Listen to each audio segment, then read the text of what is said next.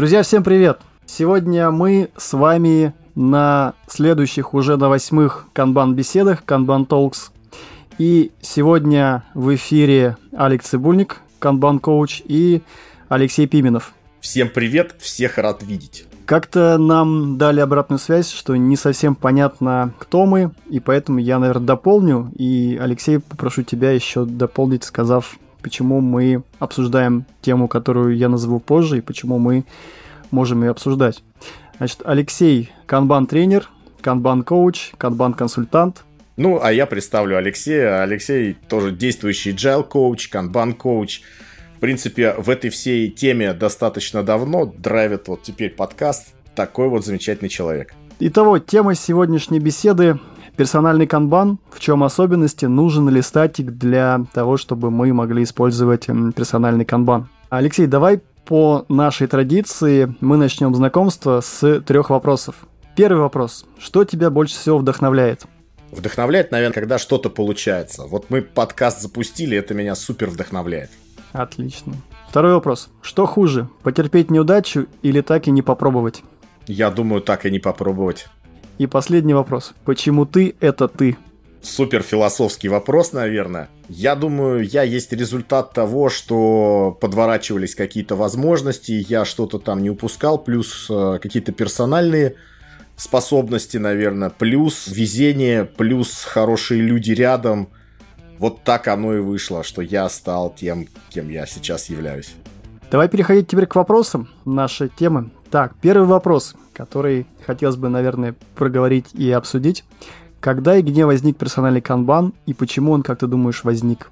Ну, смотрите, если углубиться в историю этой вещи всей, я сейчас могу, конечно, в чем-то ошибиться, потому что свечку не держал, рядом не стоял, но зародилась эта история где-то году в 2008. Зародилась оно в небольшой компании, которая называется Modus Operandi. Эту компанию сорганизовали, если не ошибаюсь, три человека. Это достаточно известный нам Дэвид Джи Андерсон, основоположник канбан метода. Второй человек это Кори Ладос, тот, кто придумал термин скрамбан и все вокруг него. И третий человек Джим Бенсон, Джим Бенсон нам известен как автор подхода персональный канбан. И, по сути, это возникла вся история для того, чтобы управлять тем потоком работы, который ссыпается на людей в совсем небольшой компании, где каждый выполняет какую-то специфичную роль. В чем особенности персонального канбана и какие правила использования персонального канбана? Ну, смотрите, во-первых, так как это 2008 год, еще сам по себе метод, канбан-метод не сильно-то устаканился, еще не придуманы там достаточно корневые вещи, такие как, например, статик, или там dependency management системы, либо там все каденции. И, по сути, Джим Бенсон, автор подхода персональный канбан, он уцепился за некоторый паттерн визуализации. Вообще, он попытался объяснить необходимость вообще появления такой штуки, как персональный канбан, хотя уже, в принципе, мы описывали в виде канбан-системы к тому моменту различные производственные системы, благодаря тому, что, по его мнению, персональные проекты — это какая-то вещь, которая появляется вообще, в принципе, ниоткуда. Персональные проекты — это обычно нечто достаточно короткое, то есть в отличие от интерпрайзных вещей — персональные проекты имеют достаточно специфичную визуализацию их жизненного цикла. Они обычно непредсказуемые, ими достаточно сложно управлять. И здесь э, следующая такая история, что контекст очень сильно диктует то, как приоритизировать эту работу. То есть Джим Бенсон изначально очень сильно начал отделять контекст персональной работы от того, что мы видим ежедневно на наших рабочих местах. И вот этот вот возникший паттерн, это как раз результат его как бы ответ на всю эту историю. А скажи, пожалуйста, вот история, которая описана в модели зрелости KMM в нуль, на нулевой зрелости, она берет все-таки корни из 2008 года или она берет корни как-то эволюционировалась, как-то изменялась, и все те практики, которые описаны в, на постерах, которые описаны в книгах, они все-таки пришли оттуда или все-таки они были переработаны? Смотри, нет, я думаю, это переработано, потому что персональный канбан – это история, которая возникла как некоторый, можно так сказать, альтернативы разным подходам к управлению собственной загруженностью, такой как GTD, либо Agile Results, либо что-то еще. В общем, это история того, как именно разбираться с персональным хаосом. Вот. А все-таки ML0 это именно наблюдение за организациями, на различных вот уровнях зрелости. То есть это большое количество разных agile коучей, канбан коучей, работали там во всем мире с разными организациями и, можно так сказать, выделили определенный набор паттернов, который они замечали. То есть и один из этих паттернов был ML0. И поэтому, смотри, персональный канбан это не такая, мне кажется, история, которая сильно связана с ML0, но на ML0 она может быть использована. Ну, смотри, обрати внимание, что если мы говорим про практики на уровне MA0, визуализация, визуализируйте свою работу, насколько я понимаю, главная практика – это добавьте столбец Next, это визуализируйте непосредственно всю работу на рабочей карточке, на канбан-карточке. Это та практика визуализации, которая требуется нам, условно говоря, в повседневной жизни. Наверное, соглашусь с этим делом, потому что, смотрите, если в канбан-методе мы выделяем там базовые принципы, базовые практики, то у персонального канбана Джим Бенсон свои собственные как бы практики выделил. То есть, по сути, у него история опирается на несколько шагов, да, и эти шаги это, по сути, разобраться с тем, какие у тебя идут дела, визуализировать свой производственный процесс, описать свои дела в виде некоторого бэклога, да, мы уже знаем, что в современном мире как бы бэклог может быть расценен как не очень хорошая практика. И уже там шаг 4 это сделать VIP-лимит и потом уже добавить петлю обратной связи с персональной ретроспективой. Да, это очень похоже на ML 0, но все-таки это все еще про персональную работу и, скорее всего, про то, как справляться как бы с ежедневной нагрузкой, не обязательно на работе. Да, но в основном, если мы говорим про семейную жизнь, у нас есть такой момент, и все-таки хотелось бы, наверное, проговорить следующий момент. Вот, допустим, а что ты подразумеваешь под рабочим процессом? Ну, смотри, допустим, если мы говорим про каждую задачу, то кажется, что любая задача, которая мне приходит персонально, она может быть описана, условно говоря, на карточке. То есть, что мне нужно сделать и когда мне это нужно сделать. То есть, вся информацию я могу закодировать на карточке. По поводу рабочего процесса, делать э, его больше, чем, условно говоря, что нужно сделать следующим, э, сам бэклог, что нужно сделать следующим, что у нас э, в работе, что готово. Я, честно говоря, не вижу смысла, но может ты расскажешь, почему нужно сделать там более детальный рабочий процесс. Вот тут вот я бы сейчас остановился и детализировал немного. Потому что, смотрите, то есть я бы немножко подверг сомнению высказывание Джима Бенсона о том, что персональные проекты обычно короткие. Есть куча персональных проектов, которые достаточно длительные во времени и многоступенчатые. То есть, например, мы можем там заниматься ремонтом дома, заниматься строительством дачи. Это, конечно, проекты такие достаточно большие и многосоставные.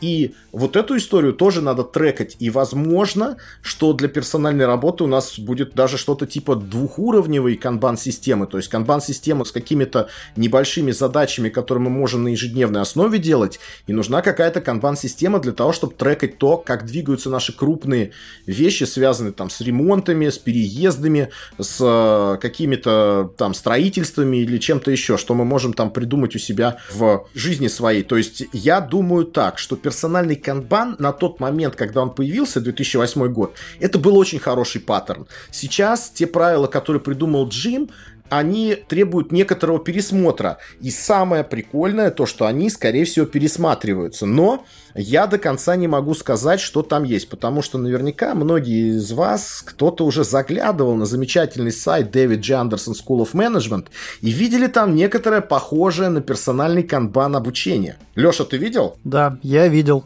Мне стало интересно. Там даже, насколько я помню, это individual Individual Kanban for Enterprise, да, если да, не ошибаюсь, да, она называется. Да, да, все верно. Это, а, я так понимаю, новый бейдж, который появился буквально недавно. И вот расскажи детали, что в этом? Ну, смотрите, то есть э, до конца деталей я всех выдать не смогу. Почему? Потому что, грубо говоря, я этот тренинг у Дэвида не проходил. То есть по уже сложившейся такой традиции, Дэвид Джандерсон School of Management – это организация, которая преподает вещи, которые являются пилотными, можно так сказать, ну и не преподаются в Kanban университете. Поэтому можно считать, что этот бейдж все-таки пока что такой экспериментальный и работает с Дэвидом. И как раз вот то, что называется individual Kanban, я попытаюсь предсказать, да, это некоторая вещь, как адаптация персонального канбана для ML0 организаций. Но я в этом не уверен, что это только под ML0. То есть, грубо говоря, лозунгом этого тренинга является то, что это сервис одного человека в организации. Но мы можем видеть сервис одного человека не только на уровне ML0, запросто это может быть уровень и ML1, и ML2 и так далее. Грубо говоря, когда у вас организация небольшая, и там один дизайнер, он, по сути, там обеспечивает и маркетологов, и айтишников, там, и полиграфию какую-то своими работами. То есть это вполне может быть такой вот серьезной историей. К тому же, сам по себе персональный канбан, он родился в 2008 году, тогда не было статика, и, соответственно, некоторые детали запросов мы не видели. Ну и плюс что мне сейчас кажется таким сомнительным, и чтобы я подверг сомнению, то, что, как я уже сказал, персональные проекты, они далеко не всегда бывают короткими. А уж тем более, если это мы визуализируем и обрабатываем работу меня как сервиса одного человека в Enterprise, я же могу в одно лицо пилить какую-нибудь CRM-систему там годами большую. То есть это вполне уже может быть какой-то достаточно длительный проект. Вторая вещь, которую я бы так еще обсудил, это то, что то, как Джим Бенсон описал хаотичность возникновения работы, я думаю, что в современном мире это и для производственных систем, в принципе, является правдой. Ну и далее, как бы, если заходить чуть глубже и пытаться визуализировать систему не как э, твой следующий шаг, то, что ты делаешь сейчас и то, что готово, причем под каждым из этих вещей находится определенная подоплека, да, то есть если копнуть чуть глубже, то идея возникновения бэклога и того, что тебе надо сделать в следующий момент времени, можно сказать, что Джим Бенсон позаимствовал, возможно, из GTD-системы. Дальше ограничение незавершенной работы. Здесь Джим Бенсон очень сильно опирается а, и вообще, в принципе, еще бэклог у него опирается на работы советского психолога Блюма Зайгарник, которая сказала, что, ну, в ходе исследований выяснилось, что человек чаще помнит то, что он не завершил, то есть незавершенную работу, поэтому для того, чтобы нас не мучил сильно, грубо говоря, ворох незавершенной работы, мы отделяем текущий план работы, да, то есть то, что мы запланировали на сегодняшний день, например, от общего бэклога работ. Даже в индивидуальной работе я считаю, что есть э, как какое-то, особенно в Enterprise, есть какое-то место для апстрима. То есть это не просто может быть бэклог. И, наверное, третье, то, что VIP-лимит на систему, Джим Бенсон описывал его, приводя метафору жонглера. То есть жонглер в зависимости от своего скилла, от того, насколько он продвинутый, он может держать свое внимание на нескольких как бы кеглях, которыми жонглирует, да, то есть кто-то может на двух, кто-то на трех, кто-то на пяти. И исходя из этого ставится ограничение, по сути, как бы на всю систему производственную. А если у тебя жизненный цикл чуть более сложный, нежели просто там to do in progress done, то у тебя получается, возможно, надо как бы на разные этапы это делать, растаскивать. Причем Смотрите, сервис одного человека, это может быть сервис, например, какого-нибудь рекрутера. У рекрутеров, например, часто не бывает какой-то работы коллаборативный такой, друг с другом, да, но жизненный цикл достаточно большой. И это как раз в Enterprise видно. И это как раз можно выразить в виде системы, ну, workflow какого-то такого продвинутого. И как раз, думаю, вот это очень сильно отличает то, что придумал Дэвид как индивидуал канбан, и то, что придумал Джим как персонал канбан. То есть индивидуал канбан это некоторое переосмысление мыслей Джима Бенсона 2008 года на текущие реалии и в конечном контексте какой-то организации, где вы представляете сервис одного человека. Вот такой вот развернутый у меня ответ получился. Не знаю, Алексей, насколько тебе он зашел? Мне твой ответ зашел, но у меня тут возникает все-таки следующий вопрос. Да, мы как бы предполагаем, что зачем нам этот бейдж, зачем нам эти знания, с точки зрения того, что у нас сейчас все-таки продолжается эпидемия, и когда она закончится, уже еще даже непонятно. И, видимо, возникает необходимость в таком моменте, что пора уже как-то останавливаться, пора делать какой-то момент с точки зрения психологии людей, с точки зрения незавершенности работы, с точки зрения того, что я делаю. Просто периодически ловился на мысли, что когда ты работаешь в офисе, то ты плюс-минус как бы можешь контролировать с точки зрения таймбокса свою там то, что ты делаешь. Но когда ты находишься дома в домашних условиях, в какой-то момент времени ты можешь попасть в такой момент в поток и можешь утром встать и закончить там глубокой ночью. Ты в какой-то момент просто будешь истощен, перегружен, измотан. И вот э, этот момент ограничения незавершенной работе именно на твоем индивидуальном уровне как раз защитит тебя от некого выгорания. То есть ты как бы понимаешь, что что ты должен сделать следующие, какие задачи тебе нужно взять следующими, ты их делаешь и со спокойной душой, с чувством выполненного долга, психологически не выгорая, останавливаешься. Тут у меня возникает на самом деле вопрос. С одной стороны, Алексей, наверное, согласен с тем, что какие-то верхнеуровневые проекты бывают разными, но все-таки с точки зрения накопления знаний, если у нас вся информация визуализирована на задаче, на рабочем элементе, то смысл нам делать какую-то передачу знаний по этапам. Вот этот момент я на самом деле, наверное, сейчас не понимаю. Ну, то есть, другими словами, у меня есть рабочая задача, мне нужно сделать то-то, то-то. Эта информация зафиксирована на тикете, в жире, в трекере, в, в любом трекере. Я понимаю, что ждал сделать за сегодня, какой объем. Я потихоньку их вытаскиваю, закрываю. Но с точки зрения развернутого проекта, я на самом деле не понимаю с точки зрения накопления знаний, что я должен вытаскивать, какие знания я должен получать. И вот давай разберем пример как раз с HR. Ну, смотри, любой HR в любом случае на собеседовании вызывает каких-то руководителей, каких-то сотрудников для подтверждения квалификации человека, который устраивается. Вот с точки зрения вот этого процесса, как бы, какие еще есть тогда накопления знаний в этом процессе именно для HR? А вот тут я хотел бы поднять немножечко тебя повыше на уровень. Ведь собеседование – это один из этапов подбора человека.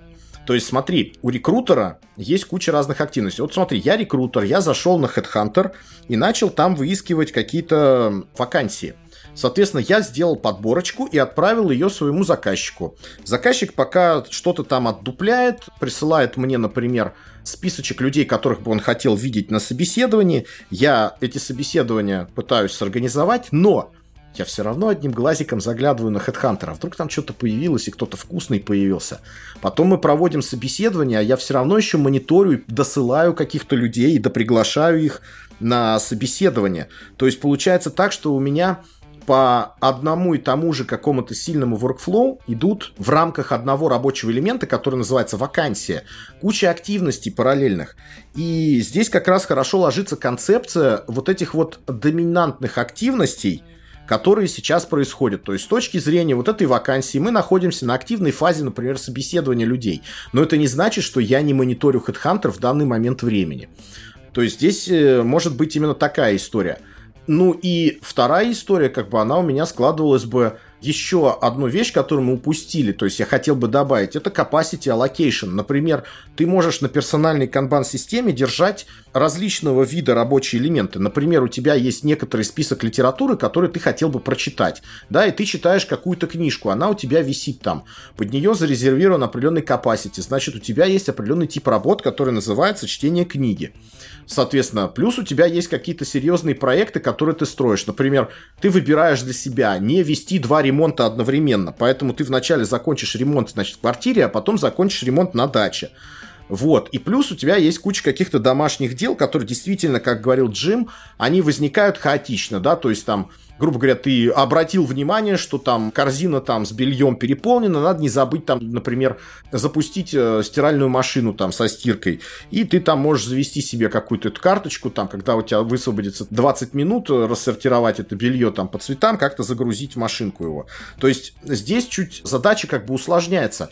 И сама история, это как бы она мне нравится чем? То, что со временем мы осознаем, что процесс может быть чуть сложнее, чем он есть, и действительно именно поэтому я как бы и смотрю на то, что те знания, которые описал в книге Джим Бенсон, они сейчас требуют некоторого пересмотра с учетом того, что за последние годы мы узнали о производственных системах нематериального труда. Но смотри, тут же возникает следующий вопрос. Вот длина работы, насколько она должна быть минимальна или максимальна? Ну, то есть предполагаем, что если мы говорим, что каждая наша мысль превращается в карточку, которая, ну, как бы сама длительность работы занимает по 5 минут, кажется, это мы потратим больше времени на создание этой карточки. Но, Леша, Леша, согласись, ты, ты же не хочешь превратить себя в некоторый автомат по решению карточек.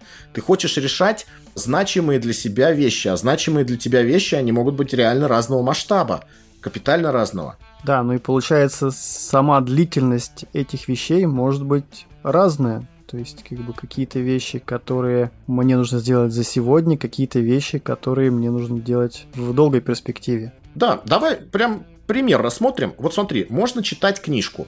То есть смотри, хорошая история бывает такой, что ты, например, ограничиваешь, что ты будешь читать одновременно одну книгу.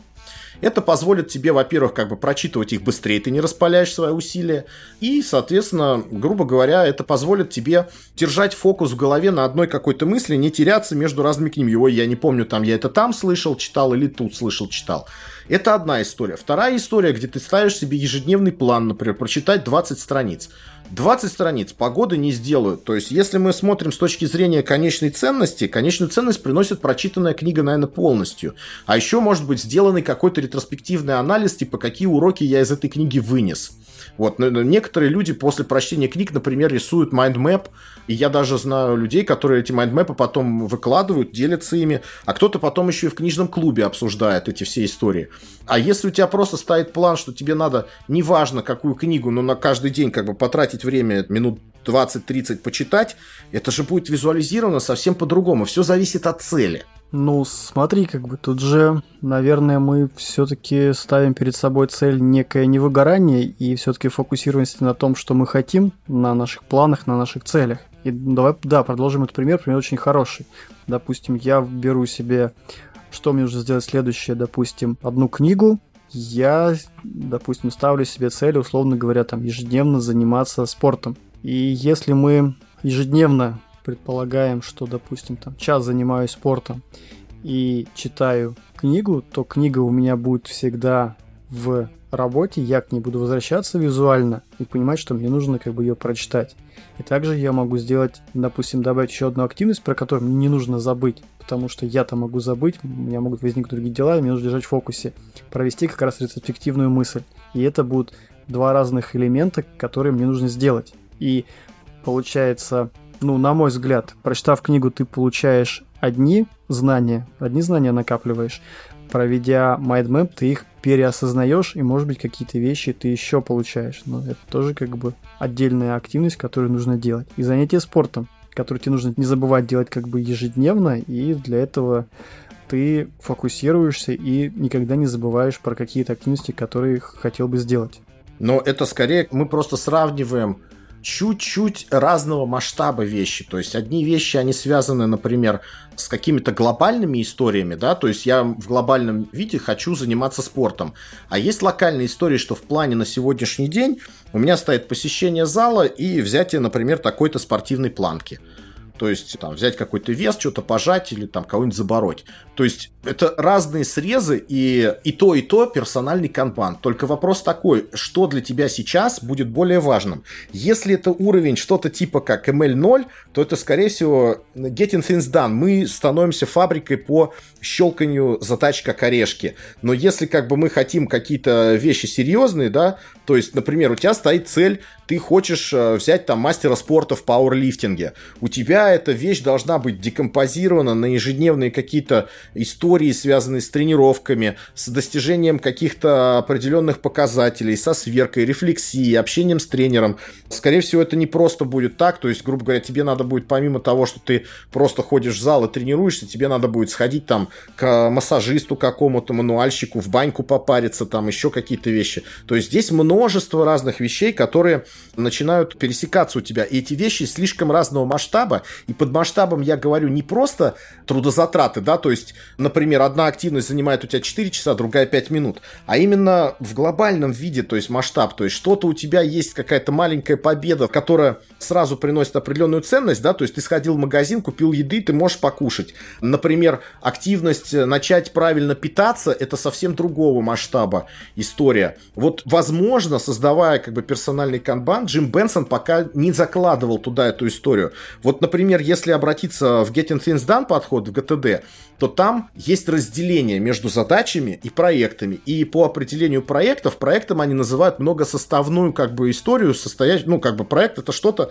что создает из большого количества задач. И, в принципе, например, те же самые подходы типа Agile Results от господина Мейера, он говорит о том, что у тебя там количество активных проектов должно быть, например, 3, и количество задач, которые ты за сегодня решаешь в рамках этих проектов, они тоже должно быть 3. И у тебя должна быть трассировка между вот этими проектами, либо он их там называл целями, да, может быть, кто-то даже трассировать на жизненные цели это будет. Три жизненных цели, в рамках трех жизненных целей ты сейчас в активной фазе, у тебя три проекта, проекта, по каждому из трех проектов ты сегодня сделаешь три задачи. Вот может быть такая история, но это вообще нас уводит в какую-то плоскость flight levels и тому подобное. И это уже далеко, мне кажется, не ML0, такое мышление. Мне хотелось бы, наверное, вернуть к следующему, что мы говорим здесь про цели, которые ты ставишь сам для себя, и ты их выполняешь. То есть хочу выполняй, хочу не выполняй, я сам себя дисциплинирую. Но зачастую там в семейной жизни, там в организациях есть некий заказчик в лице тещи, в лице жены, которые хотят, чтобы ты что-то сделал, или там мужи, которые хотят, что ты сделал. И зачастую, насколько я помню, это было описано в книге Доминика де Грандис, когда она описывала, что в какой-то момент времени они с мужем ремонтировали, строили дом, ну, что-то уже не помню.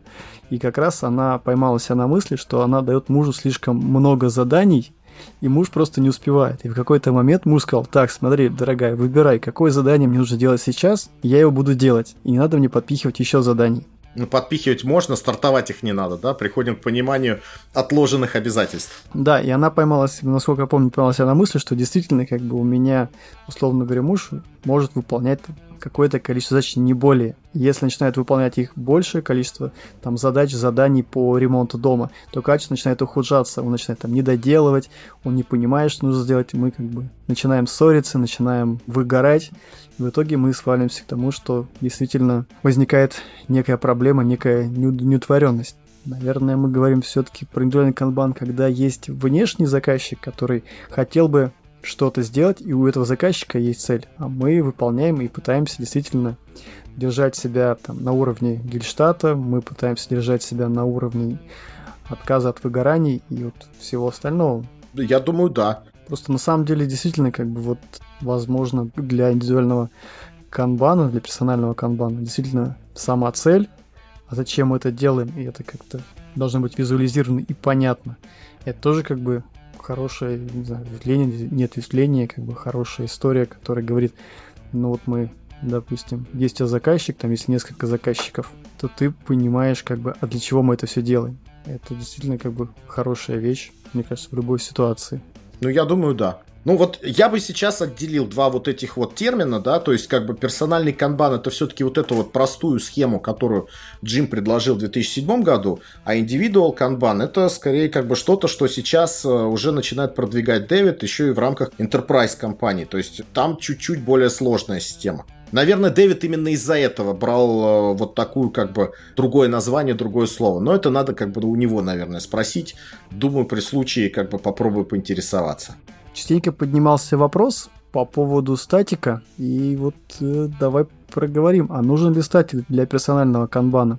Ну, смотри, Джим придумал свой типа статик, да, то есть, я уже сказал, у нее там есть 5 шагов, через которые ты должен пройти для того, чтобы сформулировать там, что тебе нужно делать, да. Они прекрасно описаны в его книге, можно пользоваться, как говорится. Соответственно, я думаю, что individual Kanban это вещь чуть более широкая, и здесь требуется более детальная проработка. И даже все равно вот те вещи, которые как бы Джим делал, когда описывал свои, это все равно какие-то вот что-то там такое вот статикообразное вводится, типа пропиши свой бэклог, исследуй, что у тебя за задачи, откуда они приходят, выпиши их. Вот, исследуй свой жизненный цикл. Пусть он примитивный, потому что у него в описании даже, знаешь как, был приведен пример того, что у тебя доска должна быть to do in progress done. Но потом появляется история разделения некоторого плана, да, на какое-то ближайшее время. И бэклога, где хранятся все работы. То есть он к этому пришел отдельным образом. И к этому можно прийти, как раз происследовав вот эту всю историю, понимая, что ты не можешь как бы использовать этот эффект заигарник, да, то есть ты не, не должен сваливать все яйца в одну кучу, грубо говоря, и то, что нужно требуется от тебя сделать прямо сейчас, это не очень хорошая история. Смешивать это вообще с, со всеми задачами, которые у тебя могут стоять перед тобой вообще в перспективе. Смотри, сейчас получается, если с точки зрения практики, нужно ли использовать статик для формирования персонального индивидуального канбана? Я бы использовал, рекомендовал использовать. Вот, потому что и в реальной жизни, смотри, тоже надо посмотреть. Джим не использовал термин класс обслуживания, но ведь мы же никуда от него не можем деться. Даже в индивидуальной нашей работе мы как бы у нас есть что-то похожее на класс обслуживания. Ну, как что-то похожее. Есть класс обслуживания. То есть, почему бы их не спроектировать тогда? Ну, давай, наверное, разберем статик, может быть, по пунктам. Ну, допустим, первый пункт неудовлетворенности внутренние и внешние. Нет, первый пункт это fit for purpose, где ты, может быть, определишь свои жизненные цели ну, какие-то. Да, То есть ради да, чего да, ты да, есть, да, да, и как да. ты понимаешь, что ты достиг этих целей. Вот. Дальше источники неудовлетворенности.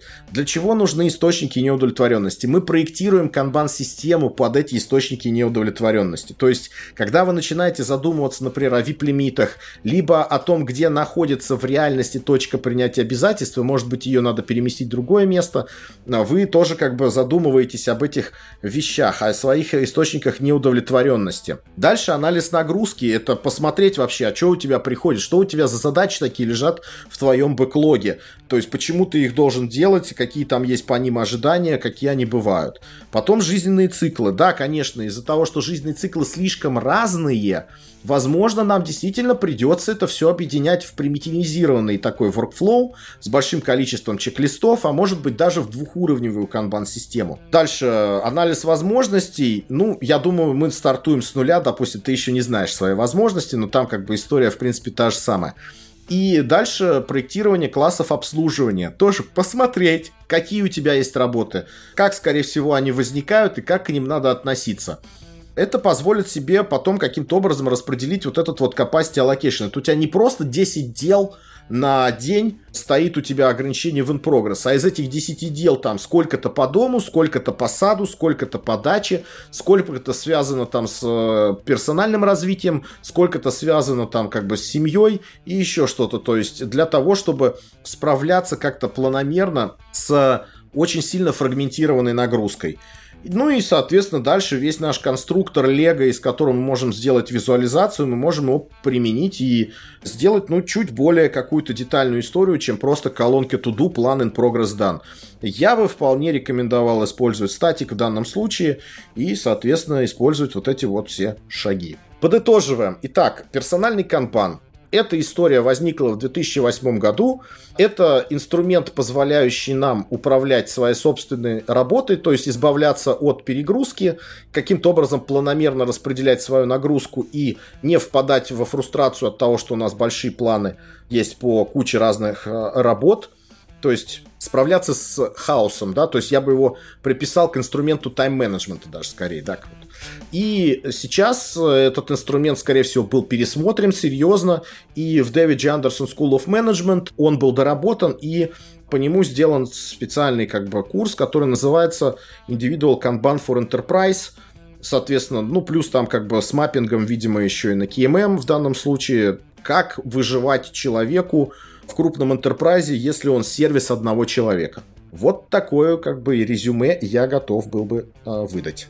Я бы, наверное, еще дополнил, что любое изменение, любая визуализация, о которой мы говорим, наверное, все-таки имеет смысл, даже не имеет смысл, э, требуется рефлексия над этой системой, над тем, что мы делаем и для чего мы это делаем. И обязательно явные правила, как бы как мы это делаем, и эти правила должны быть для нас, для тех, кто является нашим заказчиком, и мы про это не сказали, но действительно как бы эти вещи, связанные с проблемой Доминики, действительно, как бы, когда они с мужем начали проговаривать правила взятия в работу, правила того, сколько нужно брать, нужно всегда понимать, что все правила должны быть явными, даже на индивидуальном уровне. Давай тогда по вопросам. Первый вопрос. Артем спрашивает, для чего вообще нужен статик? Какая его цель? С первой точки зрения, статик это инструмент археологии сервисной, так скажем. То есть он нужен для того, чтобы собрать данные. Для чего сервис? Почему сейчас надо с ним что-то сделать? Что в нем не устраивает? Откуда приходит работа? Сколько ее? Какая она? Как вы с ней успеваете справляться? Как конкретно вы делаете эту работу? Как вам надо относиться к каждому из рабочих элементов, которые попадают в систему? И собрав эти данные, по сути, вы простраиваете некоторую визуализацию этой всей системы для того, чтобы, во-первых, начинать собирать данные статистики, во-вторых, э, начинать цикл, который называется визуальный менеджмент. Вокруг этой визуализации и результатов этой визуализации строить петли обратной связи, ну, по сути, как бы совершенствовать свою, так скажем, индивидуальную производственную систему, либо если как бы мы не рассматриваем как бы контекст персонального канбана, то вообще производственную систему. Если мы говорим про статик, то в аббревиатуре статика закладывается смысл использования статика. Да. System Thinking Approach to Introducing Kanban. То есть системный подход к представлению канбана в компании, то есть так скажем. Но если мы говорим в рамках э, нашего эфира, нашего подкаста, то мы здесь говорим использование на индивидуальном уровне для осознания того, что у нас есть. Да. Друзья, думаю, на этом все. Сегодня мы проговорили такую интересную тему, на мой взгляд, которую затрагивается крайне редко, но мы ее проговорили от и до. Это персональный канбан. Нужен ли статик? Как мы можем использовать? Откуда он появился? Исторические корни? Как он эволюционировал, что сейчас происходит на уровне зрелости ML0. И думаю, на этом все. Всем пока. Всем пока. Слушайте нас в эфире, подписывайтесь на наш подкаст. Ставьте пальцы вверх. Все, всем спасибо.